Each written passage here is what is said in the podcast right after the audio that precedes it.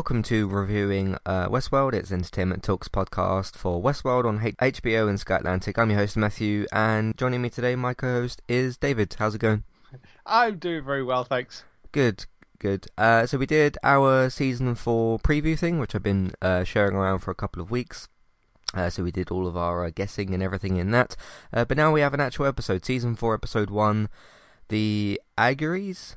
Now I knew you were going to get that wrong. Yeah, I the, knew I was- aug- the auguries, it's is the name. Right. Uh, auguries are um, I- the, the, they were it's sort of an ancient Roman thing, and it was a kind of way of predicting the future. So they're all omens of what may come in the future. That was Mhm. that's where the title comes from. Right. Yeah. Or they could just say chapter something. Make it easier. yeah, Yeah. that would be no fun because then you don't get to mispronounce the titles. yes, true. Or do what 24 does, which is just have a time. You know, Well, 2 to 3 yes. p.m., whatever. So, uh, anyway, Westworld's back. Uh, there's still a ton of television out there at the moment, so this is mixed in with everything. Um, but, David, how did this stand out for you with everything? How did you feel about the uh, season 4 premiere? Um, it's nice to have it back, you know. Um, I did go and watch a fairly extensive recap video because I really couldn't remember. I mean, I sort of remember where it ended, but I, trying to remember all the bits and pieces that got us to that point is really, I mean, you know, I, just I, there's so much that's happened in this show. So uh, I want to give a little bit of a shout out to a YouTube channel called Recap and Chill, which I've used quite a lot. I did the same thing with Umbrella Academy, and they've got a great Umbrella Academy like seasons one and two video. They've got a really good one for Westworld seasons one to three as well. So um, well worth going to check that out. It's called Recap and Chill on uh, YouTube. So if you if you kind of coming to a show and thinking, hang on, how did we get here? They got really decent, extensive recap videos that are, are sort of 15, 20 minutes long, depending how many seasons they've been and stuff. Um, so worth checking those out. But um, yeah, it's nice to get sort of back to the opening. We've got some interesting um, returning characters throughout this episode as well. Uh, there's been a bit of a time jump. People have moved on to other things from where we left them at the end of the sort of chaos of the last season. So um, it's interesting to see what Evan Rachel Wood's character is going to be this season because that seems to change every single season at this point. So she seems to be somebody else again. Um, got Aaron Paul back, got Thandie Newton back. Um, yeah, it's it's it's interesting, and there's there's some new elements they've brought in as well, in terms of there's a new company, the company that um, Christina, Evan Rachel Wood's character, is working for. So I'm wondering where they're going to go with that because that's another entertainment company they've introduced. So I think that could be quite interesting. Um, yeah, I, overall, it's sort of it's just nice to have it back. You know, it's always been a decent, high quality show. Um, it's it's weird that it's sort of dropped in this sort of deluge of everything else that's being released at the moment. But yes, uh, you know, with all the Paramount Plus stuff, particularly over here right now. Yeah. Oh, yes, Wednesday. There's new episodes of things, isn't there, today? Yes, Yeah. yes, there is a new episode of Halo. There'll be a new episode of Strange New Worlds going up as well, I imagine. Um, I'm not sure whether that goes up Wednesday, Thursday, but there's definitely a new episode of Halo that's gone Yeah. up. So So, um, yeah, but the other question I had, so how, how is going going back now that we're actually back to the show? Because we talked about this in the preview, um, about like everything's kind of coming out. Where where does Westworld stand within all this? Um, now that it's actually back and sort of, you know, in back in the weekly shift of things, um, how does it kind of stand out um with sort of everything else for you? Hmm, that's that's kind of tricky. I mean, the it, it is a show that I you know I want to see weekly, and I you know it is going to be one of the first things that I I watch when it drops on a Monday. You know, so it's it's certainly up there. Um, and there's a lot of other things that have ended, so you know it it sits fairly nicely in the scheduling actually. Um, whether it's my favorite show on at the moment, I it's probably not true. Uh, I I mean I'm really into Strange New Worlds right now, um, but I, I think it's it's still up there with the quality of it, you know, and it's an interesting kind of sci-fi drama. So hmm you know, uh, it's it's it's difficult because you're comparing kind of brand new shows to us anyway to something which is four seasons in, you know. So Yeah, yeah. Um, just a little tip, by the way, for anybody that does want to go and check out that YouTube channel David mentioned. Um, if you get to a point where you're wondering where new videos are, do manually check the YouTube channel because I'm not joking when I tell you that YouTube doesn't really tell you about new uploads. Um, Mm-hmm. So if if you're checking out any YouTube channel and you think, oh, I'm subscribed, I'll definitely get notifications. uh, It, it don't doesn't mean that you will. So, um, yeah, if if you feel like that channel goes quiet for a bit of time, it's probably not because they've actually gone quiet. It's probably because YouTube hasn't told you. Uh, It happens to loads of channels that I'm subscribed to. So uh, make sure you manually check out the channels that you're uh, subscribed to. You shouldn't have to, but that's the problem with YouTube. Uh, in terms of my um, thoughts on the episode, uh, I really did enjoy this a lot, and um, it's been interesting with trying to juggle, sort of juggle, I suppose. Uh, two Star Trek shows, and you've got Halo, and I was kind of thinking about Foundation as well, because obviously that's a big sci-fi show, not on the air at the moment, but it's still one that sticks out.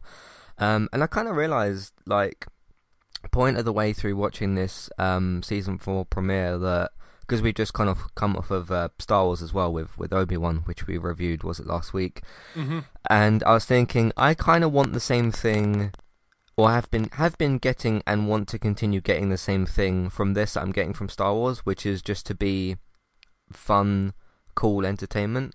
And this episode did give that to me a lot because you know what I said with like Star Wars, you've got lightsabers and you've got the Force, and you've got all this cool stuff going on. Um, and obviously with Westworld, you've got different things going on. Um, you have got people using swords in this episode, but uh, not quite lightsabers, which is cool. yeah, Um, but it, it, it's a different kind of cool, and I was trying to get a good look at like the city and stuff in this episode, and there's like different parts of the city and stuff. Like you get these like um streets and like, more sort of buildings and stuff. Um, it seems like there there were certain parts of the ci- city that weren't as like deep into the main part of it, and then certain parts that were almost the same as last season and I really enjoyed seeing all, all- all of that, and just the, just a general look at technology as well. And like when we go to um, Christina, and uh, she's in her new job, and she's talking about this story with this woman, and I was trying to get a look at the computer and see kind of what's going on because I'm fascinated by that type of stuff, and um, especially when I think she's the first one that pulls a phone out, um, which is a bit similar to like the phones that you get in like the Expanse, these flat, completely flat sort of glass-looking type of Yeah. things that look really cool. And I was trying to look at that and see, okay, is that any sort of different? That looks kind of interesting because I like good and cool sort of looking UI stuff. Uh, in terms of the characters, I'm really enjoying what's going on with that at the moment. There's there's a good amount of mystery as well as to like okay you're doing this thing it's quite cool and interesting like you, you're interested and you're invested but we don't obviously we don't know what's going on yet you're not supposed to but i i like that with especially within this uh, first episode so i i really enjoyed it i'm looking really looking forward to seeing where it goes uh, we've already only got seven episodes left um but that's a good thing for pacing because if you can tell the story here that you want to tell in eight episodes then you know you, you've done a very good job so, Mhm. um, but no, I really enjoyed it so far. I'm not, I'm not sure what to make of this seven-year time jump thing. That's like one of the the bigger um, questions, but that's again still lots of interesting stuff sort of laid out for your like return episode, um, and also we've had like obviously a lot of shows returning recently and some new shows coming out. um, some of which I've not I've not started like Umbrella Academy yet because I've been buried with the Paramount Plus stuff. So one kind of test recently that a lot of shows have had is, especially for like returning shows, for new shows it's different, but for returning shows, is how well are you gonna like settle your audience back in? And it depends on that particular audience member's like interest level and focus level, and you know, are you looking at your phone, that sort of stuff. Um, but I, I settled in here pretty pretty well. Mhm. Um, how, how did you find yourself like settling back into this episode? Yeah, like I say, I I did go watch the recap video just to sort of think Uh-huh. I need to try and remember where everything is. Um, and um, but once I did that, I, I sailed into it pretty easily. Actually, you know, um, I I got kind of that they done this sort of time jump. I like where they've moved all the characters around to. I think you know um, the time jump thing sort of makes some sense because of where we left Bernard at the end of the last season mm-hmm. you know and it and it gives that bit of mystery as well of we don't know exactly what happened in that sort of intervening time so there's some space that they can maybe go back and fill out if they need to um you know so it gives them room to play around rather than kind of ramming it straight up against the end of the last season as well so i i think there is some good stuff in there and mm-hmm. um, yeah i was i was sort of focused on it and you know watching solidly didn't pick up my phone once i don't think throughout it so yeah yeah uh, that's it for the pre-talk stuff uh, before we get into the break and the housekeeping uh, we're going to talk about Manscaped here for a minute or two. Uh, so Manscaped is a great uh, men's grooming service. You can go and get lots of different great uh, products from them. Um, a couple of which you can get some razors, you can get different sort of nose trimmers and stuff, all sorts of different men's grooming care products. Uh, if you want to have a look for yourself on there, of course, have a browse of the products. Uh, there's a link in your show notes. Just scroll down to that, whether it's on the website version or the podcast version, should both be there. Uh, so go and click on that and uh, have a browse of their products. Uh, very professionally made, very very well made, even down to their actual packaging. There isn't when I got the um, packages they sent me, nothing was sort of ripped, nothing was sort of like damaged or anything like that. So it was really, really well taken care of, uh, such as the products are themselves. So uh, lots of lots of professional sort of quality going on. Um, but you know, sometimes you'll do your online shopping and you'll think, oh, this will cost me this much. You get to your checkout and you get that nasty little shipping cost, uh, but not with our deal here for Entertainment Talk with Manscaped. So if you type in the code ETALKUK, that's E T A L K U K, uh, you can get free shipping and 20% off of your order. So you also get that little bit of discount and you get rid of that nasty shipping cost because uh, nobody wants to pay for that. But uh, you can you can get rid of that. So that's eTalk UK, E T A L K UK, 20% off and free shipping with Manscaped. Thanks very much to Manscaped for sponsoring all of Entertainment Talks podcasts at the moment and uh, thank you very much for also listening. Hi there, and thanks very much for listening. Today I'm here to tell you about our two different affiliate links. The first of which is our Amazon affiliate link. That's where you can shop on Amazon. We can get a small cut of what you spend, but it won't cost you anything extra. So whether you're get, getting a gift for somebody else or treating yourself or maybe both depending on the occasion. We can get a small cut of what you spend but it won't cost you extra. You can find the link to our Amazon affiliate link in your show notes. The second affiliate link for today is our Kualo affiliate link. If you want to get started with a website and a domain name of your choice, you can simply sign up with Kualo using the link in the show notes. They also have a live chat support system that's in the bottom right hand corner as well. So if you need help with getting set up, Kualo will be able to help you with that as well. The links for both of these can be found in your show notes for Kualo and the Amazon affiliate link. If you would like to get the ad-free versions of Entertainment Talks podcast and support us along the way, you can simply sign up over on our Patreon page. You can sign up either as a creator or as a patron. There's no difference there for the time being. And you can get your ad-free podcasts over there. It's a great way to support us on Entertainment Talk and to get rid of the ads and get your ad-free podcasts you can also support Entertainment Talk on Patreon at the $3 level tier. This gets you a chance to request a review from us of your favourite TV show or film, but it's one per month, so one TV show or film review per month. It's up to you which one you want to choose. We will watch a few episodes of the TV show that you choose, or of course if it's a film, we'll just watch that film and we will review that for you on that month. And then when it gets to the next month, you can request a new TV show or a film review of your choice. That's $3 level tier. That does also, of course, include your ad-free podcasts for the month as well. Thank you very much for listening and enjoy the rest of the show. Alright, moving on to the housekeeping, uh, recent content. We came back with the Gaming Talk podcast this week. We kind of took a week off last time because we had a bunch of news the week before, but we returned this week nonetheless.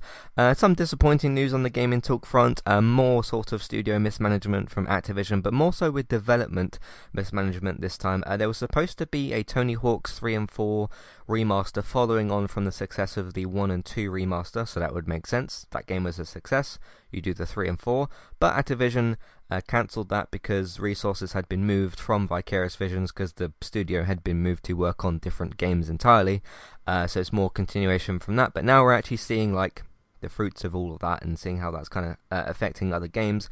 Uh, so that's disappointing. Uh, we also saw some uh, pretty badly put together Sonic gameplay. We're talking like popping for different um, things on screen, like things not looking like they're working properly, uh, sound effects not looking all that great. So we talked all about that, and we talked about um, uh, the the the changes to PS Plus are now live, at least in Europe. We were the last ones to get it. Not quite sure why. You know, it's a territory sort of thing.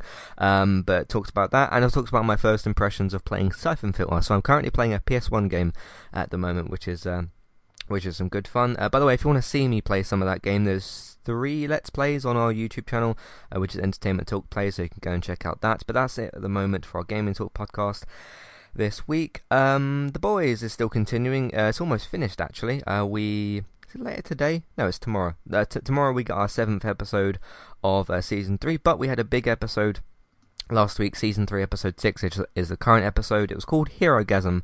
Um, so uh, talked all about that. Of course, the big episode there. We've only got two episodes left of The Boys.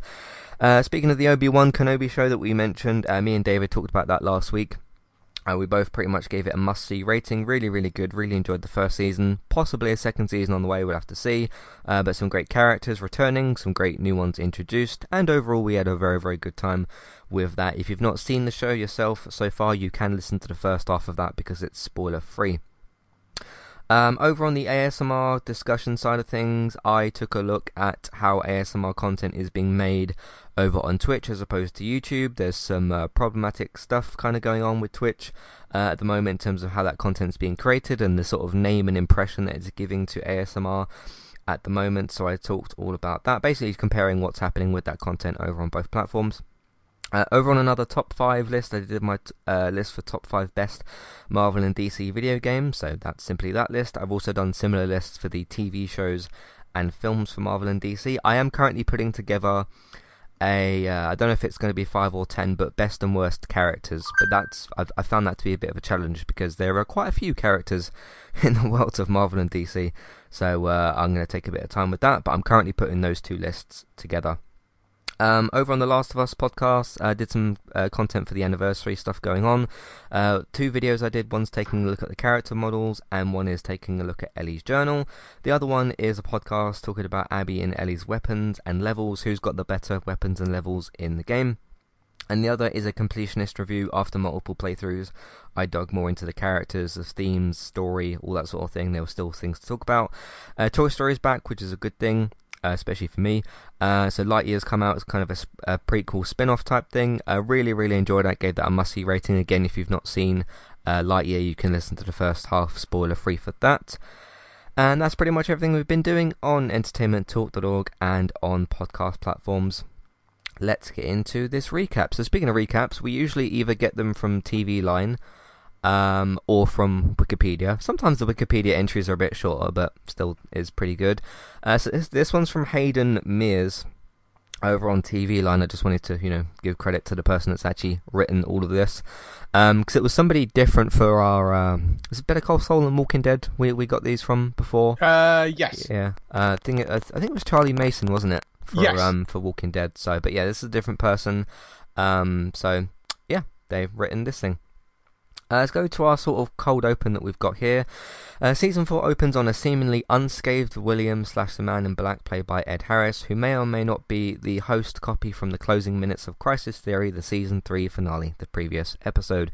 He arrives at a mysterious canyon facility owned by cartel adjacent organization built over um, and around a massive lake. Uh, this place and its contents are immensely uh, valuable to William. He claims that its contents were stolen from him and he wants all of it back.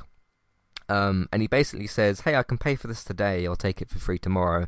And they think he's, you know, taking the piss because, of course, you would. Yeah. Uh, the cartel members refuse his initial offer to pay for it, and then he uses um, a bunch of flies uh, in a certain way, and then basic, basically kills them all using sort of mind um, trickery, and uh, kills them all. And then, of course, there's no one there to do anything about it, so he takes it for himself, and then he walks off, and then we get the opening credits. Um, see, I'd said in the preview because I'd kind of forgotten about I, I'd forgotten about some of the character options within this show. Now we don't know fully which version this is yet, but just for me, with because I remember I mentioned this in the preview, I can't remember what you said in response, but I had kind of gotten a bit tired specifically of the whole William Man in Black thing, and in season, I think it was season two or season three, they did the whole like record player thing with the room, and they'd really dug into some stuff, and he's died like a few times, and they they they did that, they concluded that story in a in a particular way, and I was like, oh okay, we'll see what they do with that character in the future at least with this, it's something different. Yes. Because in the, especially in the first couple of seasons, you kind of got a bit of the same old thing with William Man in Black again and again, and just just just towards the end of that record playing thing that was going on with that room, I just started to get a little bit tired of it, and then they finished it, and then they now they're doing something else with um with William. So I, I like this idea, and there's nothing wrong with, of course, having Ed Harris back. Very great in the role and everything. Because um, of course you can have different versions of these characters and whatnot, as we're clearly seeing with Christina, uh, which we'll talk about in a minute as well. Um, what do you what do you think of what's going on with William here? Do you think it's different enough, and how, how do you kind of feel about it all? Yeah, well, I mean, I think it's I think it's different enough. Um, we we don't know, as he says in this recap, we don't know which version of William this is because mm. we saw William basically get his throat sliced open and then replaced by um, a the the sort of android robot version, host version. Um, so I'm kind of assuming it's the host version, but may not be. I it's it's difficult to to know really. I mean the and and as to exactly what he's going after, they were sort of vague about that. You know, we know that this sort of damn thing seems to be some sort of data storage. So I'm assuming it is where all the hosts were sent. I'm assuming that's probably what it is. Um, uh, mm. and it's it's the copies of of all the hosts, and he's trying to get them back. Maybe I I would guess that that's what it is because. I but I, again, if it is the host version, I do wonder why. Where I mean, if it's the if it is the actual sort of genuine William, that sort of makes sense because he was on a mission to basically kill all the hosts, and that's certainly what we've seen throughout, which sort of implies that it is the real William. Um, hmm. because mm. as we see throughout this episode, that you know William seems to be going after the other host, so that that would imply that it's the real William, and he survived having his throat throat slit. Um, mm. So maybe it is, but in which case is there still a sort of you know host version wandering around as well, or is this the host version that's come to the same conclusion as the real William? Or so I don't know at the moment. Um, but I did like that sort of opening thing, the sort of threat to the cartel. The fly things are interesting because uh, it's it, they they were deliberately vague about that as well because all we see is we see him go back to the room. There's a bunch of flies in there. He then collapses, wakes up, goes back to the office, murders everybody, and comes out and hands William over the um, document to sign over the um, yeah, yeah, location. So, um, what what are the flies exactly? Are they are, are they something which is some sort of you know microbot things that are getting into people and can control their mind, mm-hmm. or was it cool. a, you know that might be one possibility. The other possibility is the flies are there because he'd killed the real person and already replaced him with a host, maybe, and it was just the host to go back and murder everybody. I, you know, I, I don't know. Um, but the flies, I think the fly appears in the opening credits as well. Um, I actually skipped past the opening credits, but I was reading something about it, and it the, the, they seem to be a fly in the opening credits. So the flies seem to be sort of a thing this time around. So I do wonder whether it's a new technology that Williams invented that allows him to control people in some way, maybe. Mm. Um, yeah. You know, um, so that's a that's an interesting thing. There's there's a lot of sort of question marks around, you know, which William is it? What are the flies about? How is he controlling people? Um, and what exactly is it that he's going after? Yeah. So that's Yeah. a good amount of stuff, even before the credits roll, to be able to sort of look, you know, questions to be unpacked over the season. I imagine. Yeah, definitely. Uh, in terms of like which version this is, to me, I don't really mind as long as as long as they don't just go back to what they were doing before. Like I want them to just like thi- this new, seemingly new thing he's doing is interesting. It's different. I still like the actor and everything. So you got like obviously that good stuff going on there. Um, and it's like, you know, okay, what was what what why did this thing get stolen from him and how did he control these flies and you know th- there's lots of interesting questions and as I've mentioned um I mentioned this a lot in our season 3 coverage about like cool technology and stuff um that fundamentally is a cool idea. And there's I, I remember there was a shot in the trailer for this season and it was like a child that had mechanically had their face opened and there was flies coming out of the child's face. And then as soon as we saw the flies in this episode i was like oh is that like got some sort of connection to that? But we'll see how that sort of all adds up.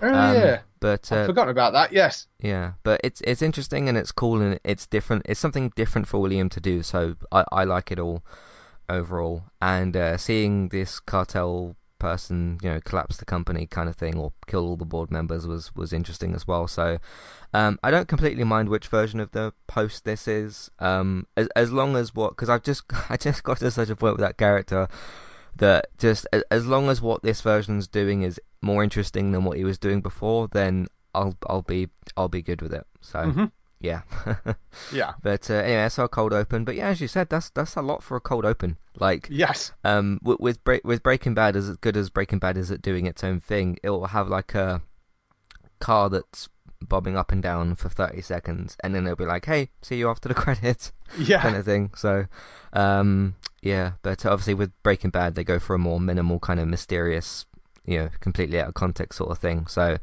um yeah interesting uh, we then shift focus to a new character, Christina, uh, played by series vet uh, Evan Rachel Wood. She's back a video game writer whose uh, aversion to fun annoys um, her outgoing um, roommate Maya. Uh, it isn't unreasonable to assume that Christina is just another Dolores copy. Hector said um, it best last season. Death is overrated for ones like us. I don't remember that specific line, but I kept it in there because that seems important. Uh, then there's a bit of other information here as well. While it seems unlikely that Dolores survived the events of season three, there's a layer to uh, Wood's performance uh, here, suggesting that series su- suggesting that uh, series co-creator Jonathan Nolan has insisted that Dolores is dead, but who's to say he wasn't uh, referring to one of her copies and not the original?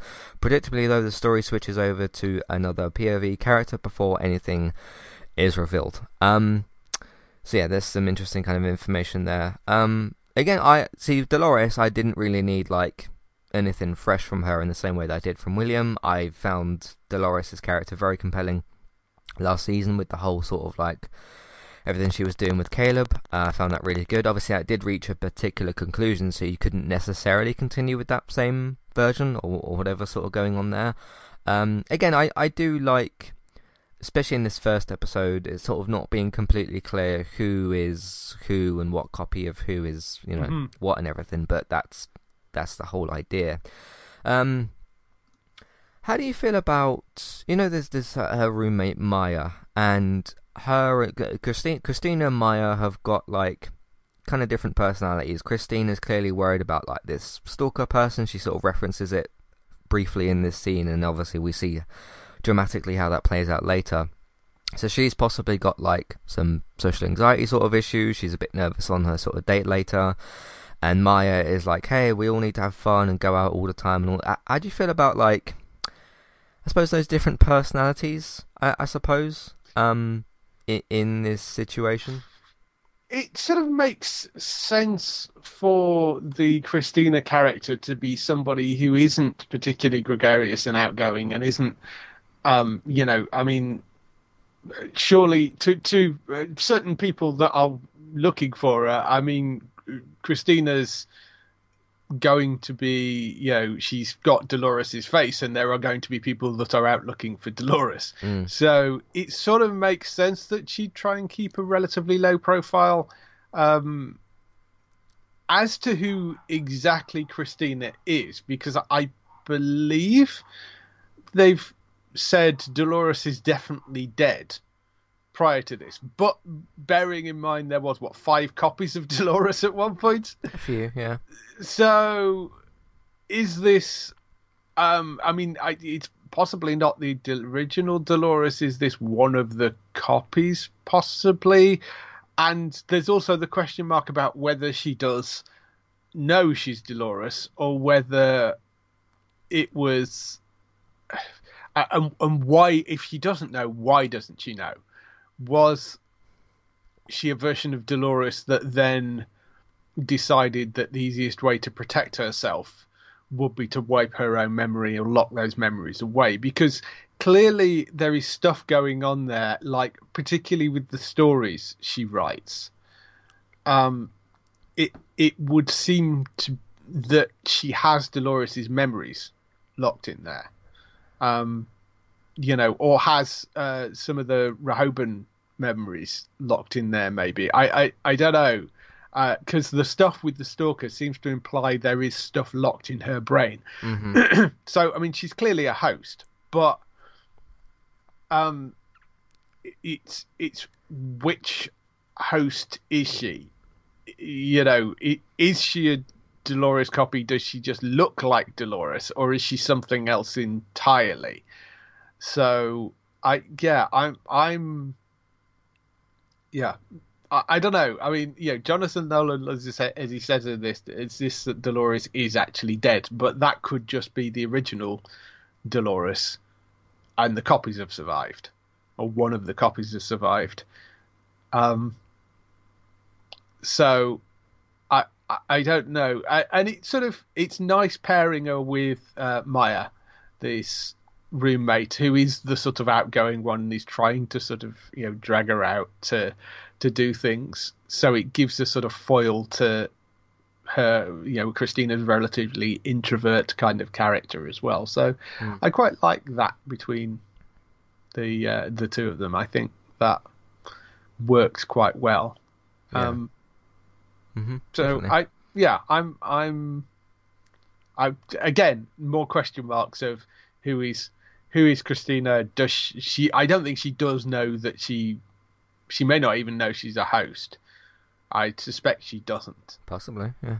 So. Um, she certainly don't think she knows who she, you know, that she's a version of Dolores somewhere lurking under there, mm. and clearly doesn't know that she has these memories locked in her head because she's using them to write stories. So, um, the, again, a whole load more questions coming out of this. Hopefully, will get resolved this season. Mm-hmm, certainly. Um, so within all this, she eventually like walks off to work and stuff because the date is um, later in the notes. I was just scrolling through the notes mm-hmm. to see where everything is. Um, so you get a bit of a look at the city again, and you get like these like uh, individual looks at apartments and stuff like that because um, that's where we first see her in. Now, I'm not a visuals person. I, I never sort of have been. I mean, I'm playing a PS1 game at the moment, and the graphics aren't bothering me at all because everything's all blocky squares and stuff. Um, but uh, but uh, it's it's that's not what um, sort of bothers me or whatever. Um, I I'm more of a design choice person as opposed to how good something looks. That might seem a bit like odd or whatever. But um, what did you think of like? Um, I suppose that the looks of everything and the design of her like computer and stuff, and we get a, a bit of a look at her phone, and we get like a. I, I don't know if this is gonna like a a different part of this because some some of the shots of the city looked really similar to last season, but maybe they're different parts of the area. Because we, we, I don't think we got a look at Well, like yeah. the apartments the same way we did before. Because la- last season when we started off with this whole city thing and it was really really good, we were more sort of like completely downtown.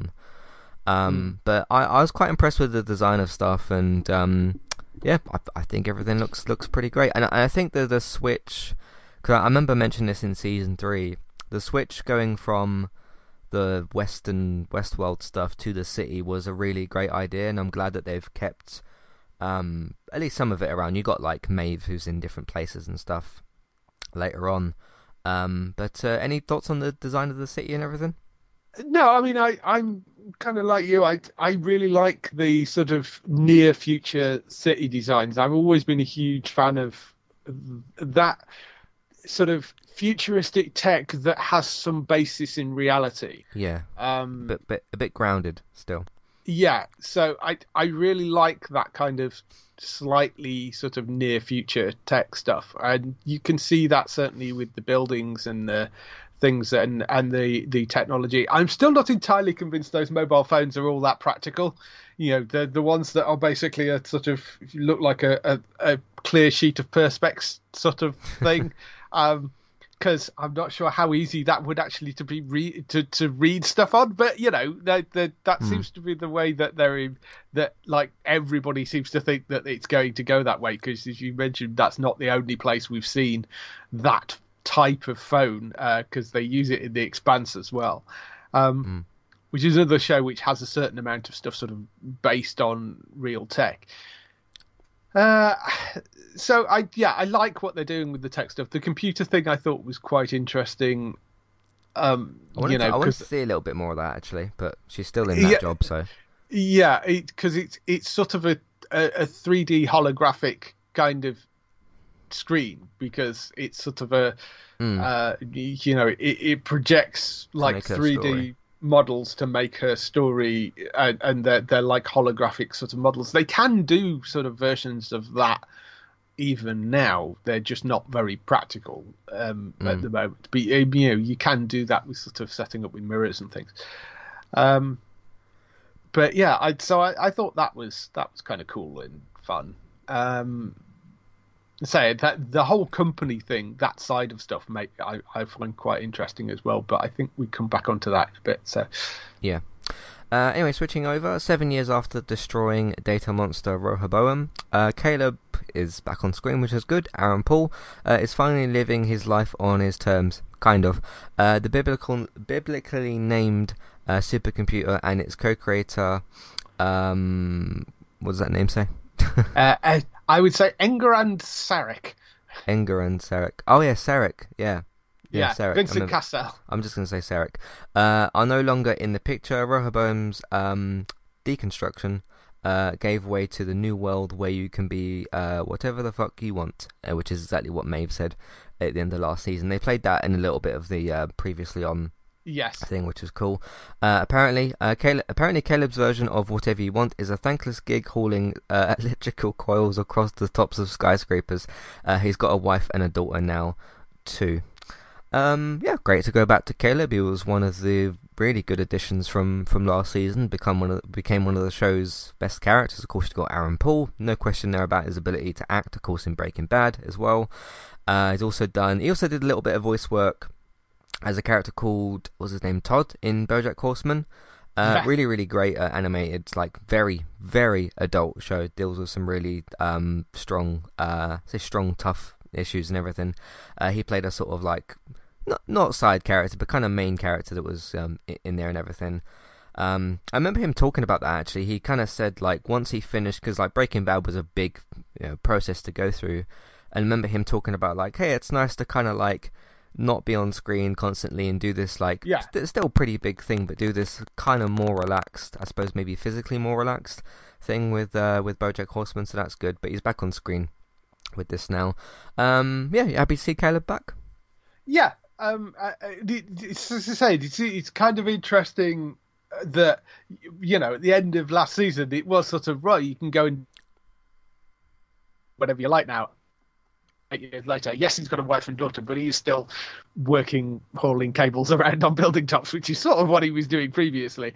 Um, there is a sort of key change which they mention in this when he's having a discussion with his workmates, and one of the reasons I suspect that the character it sort of makes sense that the character is still doing this and hasn't gone off to go and try and do something else is one, it's something he's eminently qualified to do, and two, that I suspect making quite a lot more money at it because they mentioned the fact that all the robots have been decommissioned, which you know were the ones that were hauling things around. So, and they have a discussion about the fact that um, with the robots not around, they're making more cash out of it because they need human more human workers.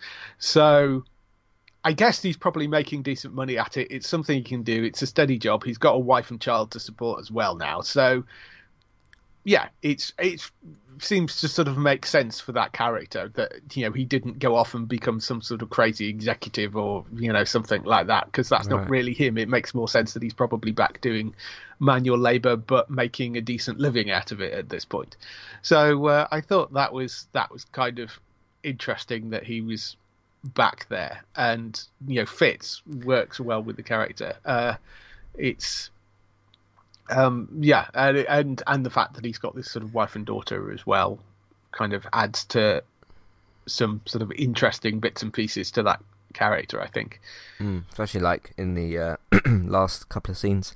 Yes, as well. Um, so he's teaching his daughter how to shoot as well, doing like shooting practice, and the wife yeah. sort of like not all quite comfortable with that. Uh, understandably, I yeah, I can kind of understand both sides here, sort of. I mean again, it's like a little pellet gun. You know, she's not gonna actually accidentally shoot somebody because it's not a real gun. Um, again, I think that any time now, because of the way America is at the moment, anytime I see a gun like specifically used on screen, instead of being like just normally held or holstered, if I see a character doing something with a gun on an American show, I know this is a futuristic show. I just can't help but think about like America and gun control mm-hmm. and all that sort of stuff. And, and there's clearly supposed to be some commentary in here about like I don't know kids and guns or something like that, and how that ties in with all, all yeah. that sort of thing. So, um, but yeah, it's because of the way that America is. Um, but uh, I don't know, like, because first of all, there's an interesting thing he kind of does because when when she's first doing the practice, she's got it the gun held with one hand, and I was like, no, you probably want to have two, and then he comes over and like takes over a bit, he immediately puts two hands on it, and I was like, that's that's kind of how you're supposed to do it, sort of thing. Yeah. Um, any thoughts on the uh, gun practice here? Because they make a big, they, they make a bit of a deal out of it, don't they? Um, they... and the the disagreement between the two of them. Yeah, they do, and I, I mean it, it. It's a sort of interesting kind of says something about his character in that he's still on edge, understandably. Yeah. You know, there are conversations later that you know he has with his his wife about whether you know he should still be kind of fighting this sort of stuff at the moment and whether it's healthy for the child and arguably it probably isn't but no. equally you know caleb knows that there are potentially people still out there that are after him and maybe it would do the kids some good to know how to shoot straight um, in this specific specific circumstances. Usually, I would say no, you probably shouldn't be teaching kids about like shooting guns and stuff. But in this specific circumstance, it probably makes a certain amount of uh, sense. Uh, and he sort of, but he does sort of brush it off a little bit. It's it's an interesting little scene, I think that. Hmm. Um, and sort of shows that family dynamic quite well. Yeah, yeah, that was good. Uh, switching over to Maeve. Um, yeah, I read all that bit out from before. Maeve, uh, meanwhile, has herself locked away in a cabin in the woods. Uh, she's cycling through uh, many of the memories we know she struggles to cope with, including the first set of memories from way back at the park in uh, the first season. Uh, she presum- she's presumably in hiding after beating Serac, who looked uh, pretty defeated last time we saw him. Uh, she heads to a nearby town for supplies and learns that people are looking for her. Uh, she hurries back to her hideout where um, surly, uh, matched soldiers are uh, combing every inch of the wintry woods. Uh, she kills them and confronts their leader, who reveals himself as an android before Maeve hacks him to pieces with an axe. Uh, she pores over his memories and discovers William is looking for her, after which she torches the cabin and leaves. We know that she goes to see uh, Caleb later, which we will talk about later. Um, mm-hmm. Yeah, really good scenes. Again, a bit of a different kind of thing. We're not in the city in this point. Um, we don't need to be in the city for every single character for every single scene. Um, but you know, the the the city's got their own particular storylines, like with uh, Christina and everything. Um, I like the bit with uh, I like some of Maeve's, um, and particularly the way that uh, Thandie Newton plays her of like she's got this guy like down on the ground and everything, and she's like, I think she says "be a deer and close your eyes" or something. Yes, uh, they, like that. That's the way she says it and the way she's said things like that in the past. Um, I, I love Maeve. She's she's a brilliant character, and um, yeah, I guess we'll have to find out because this obviously is supposed to connect back to, I suppose, the opening with William and what is he up to and how's that connect to Maeve and what's sort of going on. Uh, but at some point, this guy met with with William, and um, she wants to sort of find out what's going on. Uh, I thought the action here was really, really good. A couple of explosions and stuff from the car, really well planned out. Thought that was good, um, and some pretty good acts action, if you want to call it that as well. So, uh, what do you think of uh, seeing Maeve return? I re- I mean, I I love Thandie Newton, and she's yeah. great as Maeve. It's just a wonderful character. I and I did love the the sort of yeah the beer dear close your eyes sort of line. I, and you know, it, it's the way that she's very matter of fact about things. You know, it's like oh we're back to this. Okay, well I need to go and kill some people. Um, there was a little bit before this actually where she the, the she sat sort of in the cabin and is running through those uh, memories and blacks out the town basically. Mm. Um, showing she still has quite a lot of power, and she has not just power to control hosts, but she has sort of power over the power system. You know, she's she's able to sort of channel that to connect to technology around her and stuff. By the looks of things, um, you know, she's so she's still incredibly powerful by the looks of things, which I, I don't know how that's going to come back in, but presumably it will in some way. You know, she manages to sort of overload the, the circuitry in the town and take out a bunch of lights, which is you know, and then she discovers when she goes in that's and she and these guys come and find her. That's the way that they found her is because of the fact that she blacked out the town. Um, so I thought that was sort of interesting because it although she is powerful and she can use that power when she does it effectively sends up a beacon sort of saying this is where i am. So that's a sort of interesting point.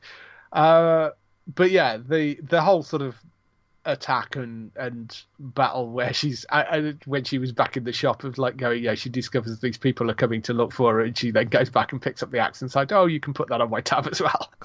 You know I thought that it's just it's the very kind of matter of fact nature of Maeve that I really really yeah, like. she's just really awesome. Um yeah, so it's good to have her back in the game. You know, clearly she's been a much like the you know Dolores Christina character has taken the option to go and try and hide out, although in Maeve's case she's kept all her memories. Um, so yeah, we. I think this is the clearer part of the story. You know, William is coming after them for whatever reason. Uh, Maeve is obviously now going back out and hooks up with Caleb to try and stop them. You know, so. Mm-hmm this is the more kind of there's there's less questions about what exactly is going on here. You know, there's a fairly straightforward point of William chasing them. Maeve wants to stop him. You know. Yeah, yeah. But no, I liked all of that, and I'm looking forward to seeing what she does with uh, yes Caleb as well, which we'll talk about in a minute. Uh, anyway, back to Christina. We find out she's being being stalked by a man who um, uh, pleading for her to stop doing this to us. So he said he keeps saying things like us and we, to imply more than one person Mhm. instead of just instead of just me. Uh, he keeps saying like us and everything to to imply a group of people. Uh, not an um, uh, abundance of clarity there, but that's uh, not the show's way. Uh, this is shaping up to be one of uh, the biggest uh, mysteries to her arc. After a night out with Maya, uh, Christina encounters the stalker in person, which must have been really scary, and uh, he attacks her before disappearing. Uh, the next morning, the man kills himself um, by jumping off of the roof um, of. It says here her apartment building. I wasn't quite sure if it exactly was, but I think it's supposed Yeah. to be her apartment building. Um, and he specifically mentions um, like this is how my story was written or something, or you you wrote this this story. Mhm. Um, I want to rewind this a little bit because I have a bone to pick with the guy that she went on the date with. um, so they're both talking about like, okay, you meet someone, you're talking about what you're doing, and you know, um, all, all that sort of thing. You're getting to know each other. So she mentions, okay, I'm writing. She seems a little bit like nervous and everything, which is understandable. They they set that up already, given the differences between Mhm. her and Maya, which is which is good. Um, and then she mentions, "Oh, I'm a writer for a like a game," which I think to any general person, like if you're writing a sort of story, whether it's a book or a film or a script or whatever, that's to me that to me anyway, that's quite an interesting thing because it's sort of like, okay, if you're the one writing it, tell me about like the process and what are you sort of doing and that sort of stuff. Now, because he mentions like, oh, maybe it's something I've played. Is he implying that he pl- does play games? Because, um, she meant she mentioned something about like oh non-playable characters. Of course, we know them as NPCs. Mhm. And he goes, "What is that?" Yeah, uh, I- I mean, yes, I, I that's a sort of exposition point for people who are somehow living under rocks and don't understand what an NPC is. That maybe are, are somehow watching Westworld and have never seen a video game. But I, I, I suspect that's a very, very small segment of the audience that that doesn't cross over. I mean, I would have Right. thought that. Um, and they could, it's it's it's not a great bit of writing. I, it's less about the date because it makes the date look like an idiot. Um, It really does because he kind of kind of implies like, oh, I maybe sort of play games. This is something I've played. Um, which, which if I was in that same position and I'm obviously someone who plays games, I would probably ask the same question. Not about the NPCs. Obviously, I know what an NPC is, but um, about like what game are you writing for, or or I'd maybe say like what Yeah. company are you writing for, or whatever. You know, there's there's loads of questions I'd have. yeah, But, yeah. It was it was just funny the way that he asked. Yeah, Uh, the way yeah. that really should have been written, it sounds like it's written by a non-gamer, and it, and it the way that probably should have been written was if they needed to make it clear for people that don't know what an NPC is, they probably should have written it as her saying, "Oh, I write non-player characters, uh, NPCs," rather than her saying NPCs and him going, "What's that?" Mm. you know because uh, it yeah I, I get what you're saying with that. It's like if he is a gamer there is no way that he doesn't know what an npc is. Mm. Yeah. so um yeah unless he sort of tried to claim to be a gamer and isn't i mean. But but yeah I, I think anybody that plays anything other than you know candy crush is probably knows what an npc is at this point i would have thought. Hmm I also he makes another point as well because she um says I, I I write for those types of characters, and he he says back about like oh that's the ones that like people don't care about and stuff. That's Mm. also not true because some Yeah. of like your big villains in games that you don't get to play as, or like let's say somebody like Dina or Tommy from Last of Us, like they're major major characters that you you don't play as them. Um, in some games now and again, you'll switch over to the villain to get like a villain perspective type thing. That's happened in a few games. Obviously, those become playable characters. Uh, but I, I found that I found all that very interesting as well. So Yeah, yeah, was- no, I that that whole scene sounds like it wasn't written by somebody who's ever touched a video. You know, it was written by somebody who's never touched a video game. So, uh, uh, yeah, there, there were issues. I, I that that stuck out to me a little bit as well. Of Mm. like, you know, saying the NPCs aren't people you care about. It's like, well, no, that's not actually true because basically any character that you're not playing is an NPC. So, um, I mean, yes, they're not the leads, but that's the weird definition. I mean, what she's talking about background characters, you know, side characters, Mm. and that that sort of stuff, which is actually what she's talking about writing. Um, So I mean, she's actually slightly wrong in her definition of an NPC as well, because an NPC is basically any character that you're not playing. Yeah. Um, Yeah. uh, wh- whereas you know, but she's using it as a definition of background characters as opposed to lead characters, which is so yeah. Um, entirely off the point really from, from the show's point of view, but it was one of those things that yes, that stuck in my brain as, as well when they were Mm. having that discussion of like that sounds like it was written by somebody who's never who isn't really a video game player. Um, but uh, yeah, so in, terms of the the rest of that though um I, that was sort of interesting. I thought that when she looked up the guy that was stalking her i i thought somebody actually pulled him off her. And there was sort of you know and she because she gets knocked down and i'd have to go and rewatch the episode but i thought when he looked over when she looked over there was two guys fighting and then he Yeah, wasn't. were. yeah. So yeah so who was who was the other guy that i so presumably well presumably we find out who that is at the end um you know with the the mysterious person back from the dead. So presumably that's who it was i guess. But um the so there's that. And this this arc about um uh, you know there not being an abundance of clarity about sort of what's going on here which is true. But i think what seems to be happening um or my guess on it is christina has some of the rehoboam memories in her head of sort of how people's lives were supposed to go out and end. And she's using those in from her subconscious to write these stories and that's what the guy's talking about you know because if you remember that the entire world was told sort of what their story was supposed to be according to the um, ai so i think she's somehow using you know she's maybe retained that memories of those stories and she's pulling those stories out putting them into video games. People are playing them and going hang on a minute this is what i was told was going to happen to me.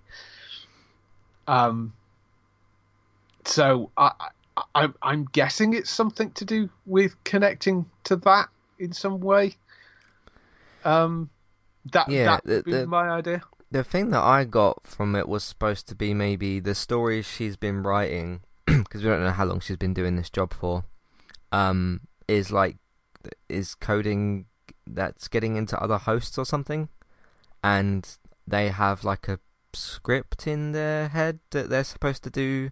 Their story's supposed to end a certain way. That that's kind of what I got from that. Yeah, I mean that is the other possibility. I, I mean, although surely the guy that jumped off, I mean, and uh, that would mean the guy that jumped off the building was a host. So, yeah, I mean, whether she's, I don't know. That I, I I'm not entirely sure about that. I'm not entirely he- sure. Because he keeps saying like you, you need to stop doing this to us, and I'm a shit. What I've got from that was like stop writing these scripts. Yes. So yeah, so maybe she is. Yeah, that's that's a possibility. But maybe she's doing that by accident because she. yeah, yeah. I she- mean, I don't, I don't think she's doing. If she is doing that, she's not doing in, in right because she's very, un- intentionally. she's very unaware of like, okay, w- w- why are you following me? Like, who are you? And she, all that sort of stuff. So, so, are are the stories she's writing somehow getting into the brains of people and, uh, you know, which, yeah, I mean, are they now programming people in some way? maybe. Uh, Yeah. you know, because which would go back to the William thing at the start of how did he get the guy who was seemingly human and not a host? How did he get that guy to murder the rest of the cartel? Um, so yeah, I mean that that would tie in in some way Hmm. as well. Um, I don't think that's related to that, but that's a possibility. Well, well, no. I mean, you're talking about because what you're saying is she's somehow writing stories that are are controlling people, hmm and there is what William did at the start was uh, was somehow managed to control a person, seemingly rather than a host. So whilst they're not directly connected, it does imply that there's some technology out there that is allowing people to allow allowing you to sort of somehow control people's brains rather than host brains if that makes sense because yeah. that's what certainly what the william thing at the start implies and from what your theory what it implies that christina's unintentionally doing at this point as well yeah yeah so, possibly so yeah, that's an interesting idea. She's somehow accidentally kind of programming people to do this. Mm-hmm. Certainly. Um, let's go back to Maeve. Uh, Maeve eventually makes her way to Caleb, um, who's struggling to be content with his uh, stable life. Um, she uh, saves his daughter from an assailant who tells him William is after uh, them both. Caleb and Maeve leave to intercept William's next target, a senator in California.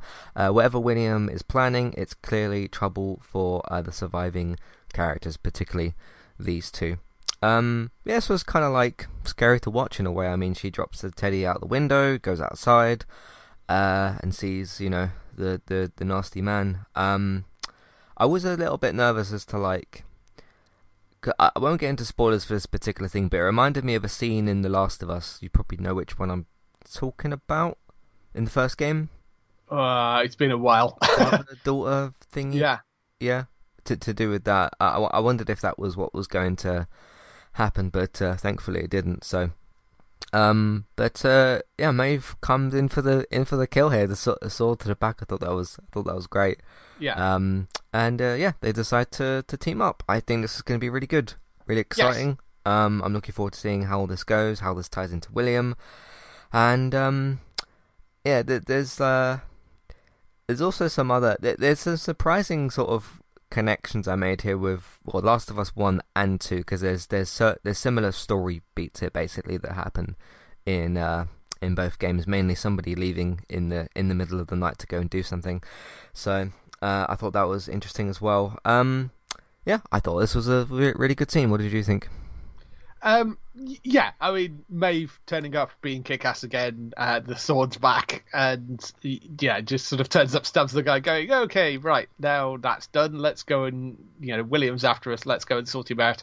Uh, and I mean, she's initially kind of says, you know, tells Caleb not to go, but of course he's going to go because you know he's got a family to protect, and as we've been seeing from the conversations with his wife, he's not coping.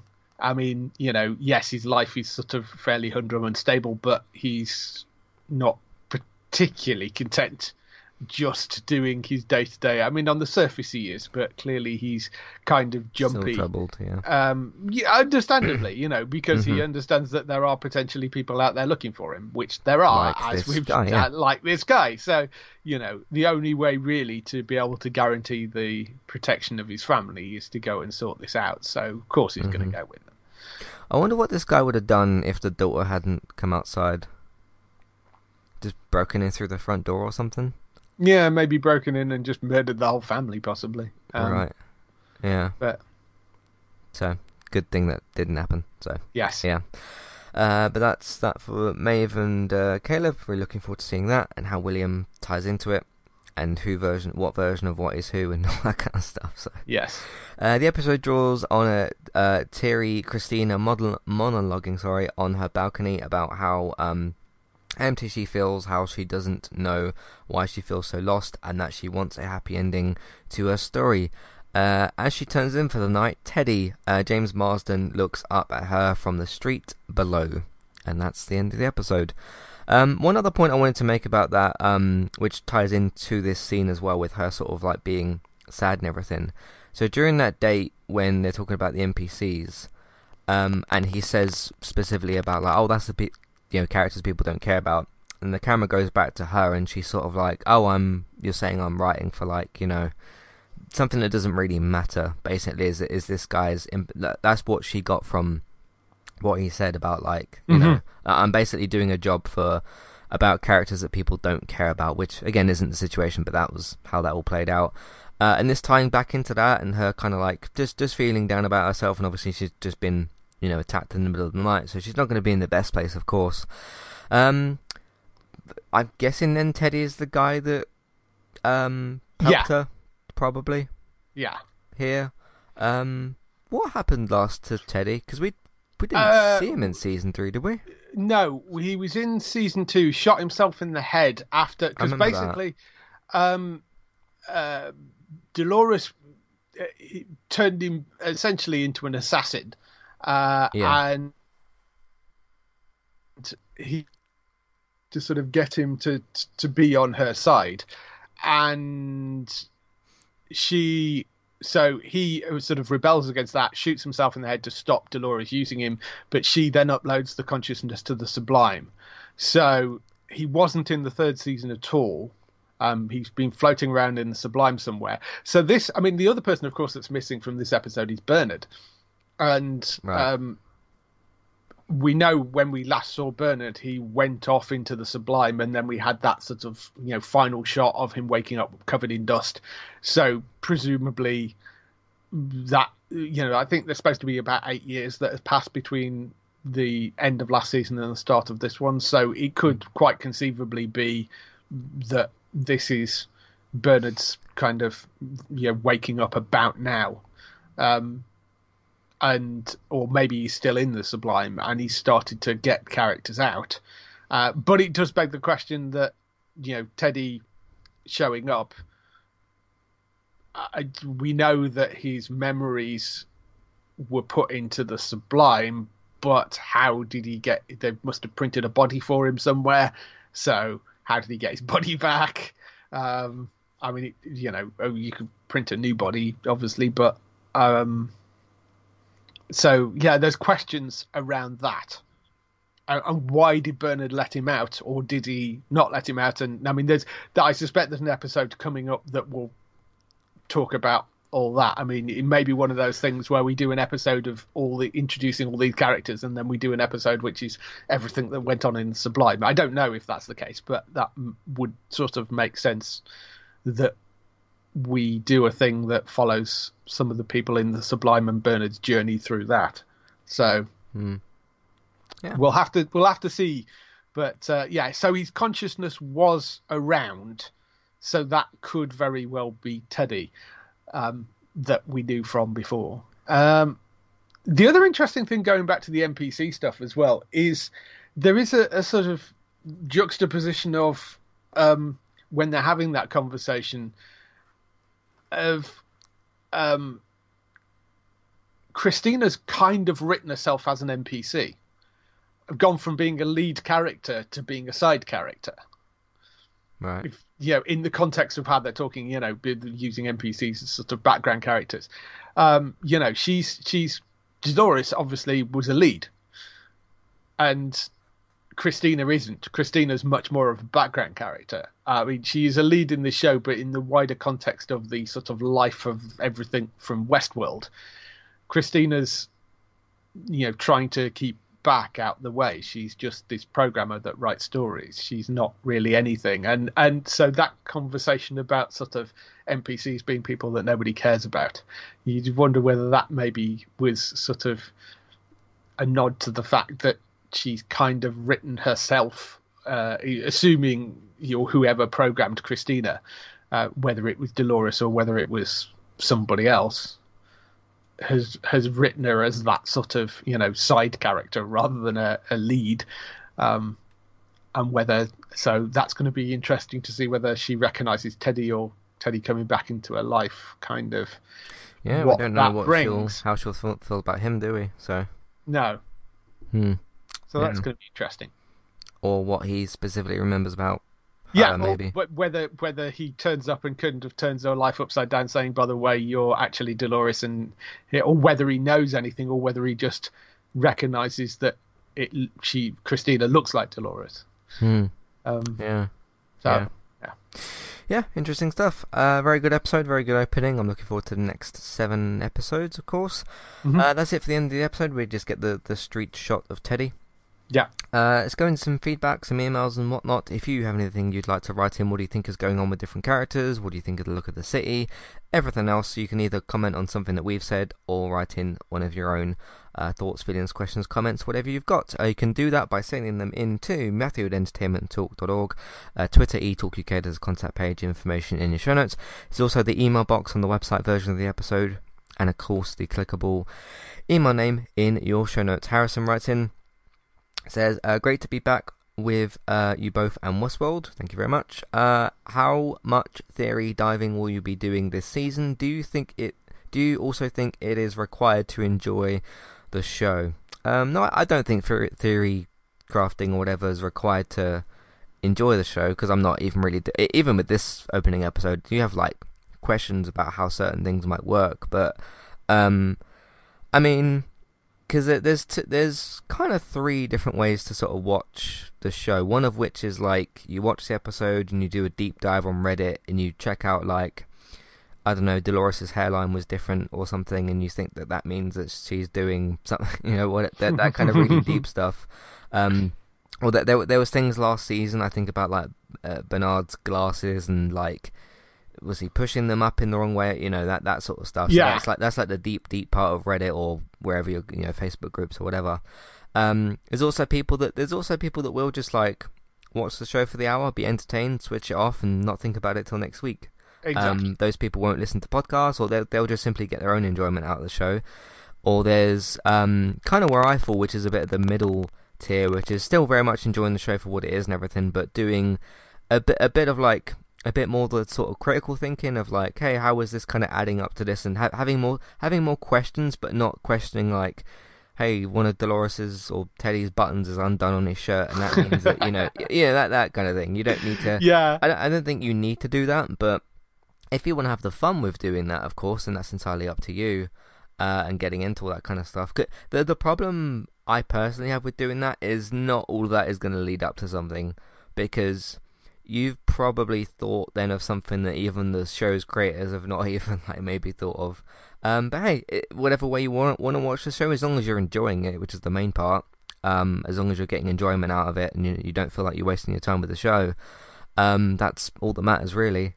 Um, how about how about you? Where do you kind of fit in with with with all this? Uh, yeah, I mean, sometimes obviously doing this podcast, I will I'll go and have a look on the Reddit threads and see what theories people are coming up with. But generally, you know, and, and as we're talking through this, we'll talk about well, it could be this or it could be that. Um, but I yes, I mean I don't think we're kind of doing the deepest dive necessarily into sort of all the theories and stuff, uh, unless one sort of pops up that I spot that I think might be particularly interesting, or what you know, if yeah. if I if I think it maybe is going in a certain direction, like I was saying with uh, Christina and what I think's going on with them. So, I yeah, I mean, I, I I'm not I'm not kind of the type that will go onto a Reddit thread and actually post things, you know. Mm. Yeah. So, but hey, like I said, as long as you're enjoying the show and you watch it in whatever way you want to, then that's mainly what matters. Um, mm-hmm. So, in terms of theory diving, I'm I'm not going to really do theory. Like I said, if I see something in the online space or whatever, or on different podcasts, I'm going to be listening to Bold Moves podcast later when I'm at work. Uh, they've got one called I think it's Watching Westworld. I can't remember the name of it, but if you search for Bold Moves, you'll, you'll be able to find that uh, with uh, Jim and Aaron. Um, they they tend to do a little bit more theory diving, and they have people that write in with like big type theories and stuff. so if I get like if I hear them say something that like catches my mind, I'll I'll bring it up and mention it from there. Mm-hmm. Um, but uh, no, I, I won't be doing too much of it, and I don't think it's required to, to watch the show. So uh, mm. do with that what you will. Uh, Beth says, uh, last one we got, um, it was hard to see Dolores being stalked and attacked in this episode. It, it, wasn't a nice thing to watch, but again, it's not supposed to be a nice thing to watch um, either. Uh, how do you feel uh, Westworld, Westworld reflects the real world? Um, like we've kind of mentioned, I suppose, it is grounded within our world to a certain degree, but it's a futuristic version. I mean, if you look at something like Foundation, for example, that's where you could think, okay, like some of this stuff just isn't going to be like the monsters and stuff that are in that show, or like the the way that Hari himself operates, right? Like nobody's mm-hmm. nobody's doing that in uh, in this real world, or there isn't this big like thing which you can't go near because it will kill you type of thing. You know, Foundation's obviously a bit more out there with with, with some of its ideas in in an incredibly smart way. Uh, we both recommend that you watch that show as well. It's on uh, Apple TV. Um, but yeah, I think it's a bit more a bit more sort of expanse ish, where it's sort of okay. Some of the stuff you could buy in, you know, fifty to hundred years, or you know, at some point in the future or whatever. Um, but um, yeah, obviously its its themes, its writing reflects the world. I think you know certainly with um the, the discussions going on between the characters. Unfortunately, you know with things like the gun control and women being attacked in this episode, uh, unfortunately does resemble what goes on in the world. We don't like any of that stuff, of course, but um, you know that is to do with that. Um, I suppose uh, one of the more sort of date date wise in terms of like where we are black mirror is probably the more sort of like okay uh, most of the things that are in that show apart from the more out there sort of sci-fi ideas those things are like more because those episodes are meant to be reflective of our world right and like how we should avoid doing certain things or you know robot dogs that china then goes on and makes and you know all, all this sort of stuff um that's but that's almost supposed to be more of a sort of I suppose message about things. Mm-hmm. Um, but uh, yeah, what, what do you think about like I suppose I suppose the topic here is sci-fi shows and how they reflect our world, but pertaining to Westworld. Um, yeah, I mean, I I think certainly the overall theme of Westworld, um, as it's gone through the seasons, there's been a lot of stuff about data privacy. I mean, mm-hmm. you know, the the whole Rogan thing was was a huge sort of data privacy taken to the extreme, essentially. Yeah. Um, you know, and that is an issue. So it is highlighting, you know, it does what all good sci-fi does, which is take issues which are current day issues and then highlights them in an interesting way, and you know, will sort of pull them apart and look at them from different angles. So I, I think from that point of view, it does the job very, very well. I mean, and just from a purely practical point of view in terms of does it reflect a potential future? Yes potentially it does. You know depends where the technology goes. But I, I, think a lot of it is a statement on you know the direction the society is heading in and you know all sci-fi fantasy stuff does that in one way or another. Anything that is sort of alternate futures or or that sort of thing is like you know they are to a certain extent written as warnings of if you carry on down this road this is where you could end up um so i think yes it, westworld does that to mm. a certain extent there is a there is a sort of wider you know thing rather than just could this technology happen? You know there is a a, a wider point that they're making uh, with that, and and they will make smaller points throughout, sort of about things like maybe not so much gun violence, uh, you know, um, mm. but but they do make points in that, and and it's the same with like I mean the, the from I mean the episode of the Orville this week was very much about um, election interference and stuff, so ah, right. there's there's a lot of that sort of you know, a, a lot of sci-fi does that, and you know, and I think Westworld's no exception. Mm. I suppose this also gets into the topic of like, you know, you know, when a show is covering something kind of topical, um, and you get the people that moan about like, oh, stop putting politics into my shows or stuff. Uh, and for, I know. For, for, for the most part, it's kind of like if you're watching, especially if you're watching something like a Westworld or an Orville or something, politics was probably there before you realized it was. It, you know, it's just like uh, it's just focusing on a particular part of politics that has made it's, you more more aware that it's doing it. Yeah, I suppose it, it really depends. There's a there's a difference as well because yeah. it it depends on how it's doing it and how subtly it's doing it. You know, something mm-hmm. like Westworld, there is a theme, there is an overall theme about data privacy that that it used for the last few seasons, and you know, it, but it's it's weaved into the plot about sort of you know yeah. this is data privacy got out of control. you compare that to something like The Flash, which also does stuff relating to you know things that are going on in the wider world. But the problem with the way that those those dc shows handle it is they literally put it as is front and center. That there is there is no sort of analogy in there. There is no this is sort of you know we we're using this as a a version of this particular problem and we're writing a clever creative story about it. You know it's it, it's front and center of of what they're doing. And the problem with doing it that way is it comes across it turns people off because you know i want to watch a fun superhero show and you're just ramming political stuff down my throat. There's no hiding it in any way.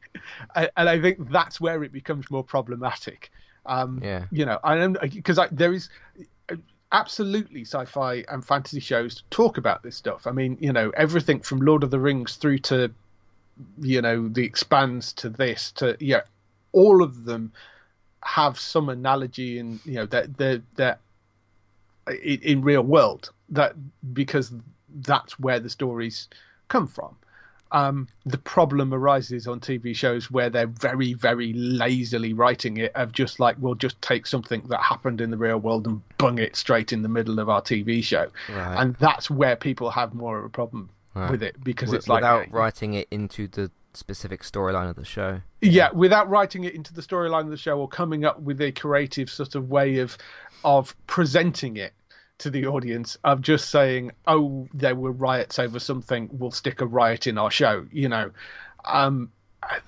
it's it's when they do stuff like that that it causes problems for people. Um, and, and and turns people off because you're not going to get that message through in that way. If you Yeah. can take it of saying, okay, well, you know, we're we're gonna these these are going to be a representative of a you know this particular group, and we're going to have a creative way of getting to that point of the story. It's yeah, that's that's when it it becomes problematic. They you know good well written sci-fi should you know yes you can talk about these sort of issues, but it needs to be done in a, in a much cleverer way than just saying okay you know this happened in the real world we're going to just wedge it into our show and uh, and have the heroes do something about it and monologue about it and it's like oh it just then it just gets really overly preachy, Mhm. you know. Um, Yeah, I I think the best example of w- within all this that I've ever seen, and I've not uh, to me I've not seen a better example, is in season two of Zoey's Extraordinary Playlist, which I very much missed by the way. Um, they did a storyline. This small spoilers for that show. They they did a they did a storyline in season two where um one of the main I think it was Simon um they were developing this face recognition app in SPRQ Point. Now, SPRQ Point is a, fo- vocal point of the show where Zoey, the main character, works, and it's a tech company. And they were doing a facial recognition app thing, and they got some feedback on it. That the characters in within the story, they got feedback on the app, and it was struggling to recognize black people and people of color. Yes, The, re- the reason that was happening is because within the SPRQ Point workplace, it hadn't been tested out by enough black people or people of color because there wasn't enough of them working in the, the building. And um, see, the reason that works so well is it's addressing an issue of diversity in the workplace because there literally wasn't enough, you know, black people in SPRQ Point being hired, and it also tied really nicely into hey, within the story of this show, which is already w- within SPRQ Point's already a tech company, is already making you know drones or apps or whatever, and we're going to combine instead of wedging it into the show like you've mentioned, they combine the two things together, and then of course within the musical stuff, which is a big point of the show, Simon sang a song about it, and it just fit Mhm. in. in it, I think it was um, I can't remember the name of the song, but one of the ly- lyrics is he's a black man living in a white man's world, which is unfortunately true. Um, and it worked out. It worked out perfectly. The, I think the arc initially, when I think it did two episodes in a row, and then later on in the season they sort of caught back up with him, and Mhm. then uh, I think it led on to like him having like a side part within the company that was hiring, you know, black people and stuff. Um, but that that was like pretty much perfect. I, I can't think of a better example of where that's worked. But because it wasn't just suddenly, oh, we're gonna go outside SPRQ Point and like protest about Black Lives Matter for no reason.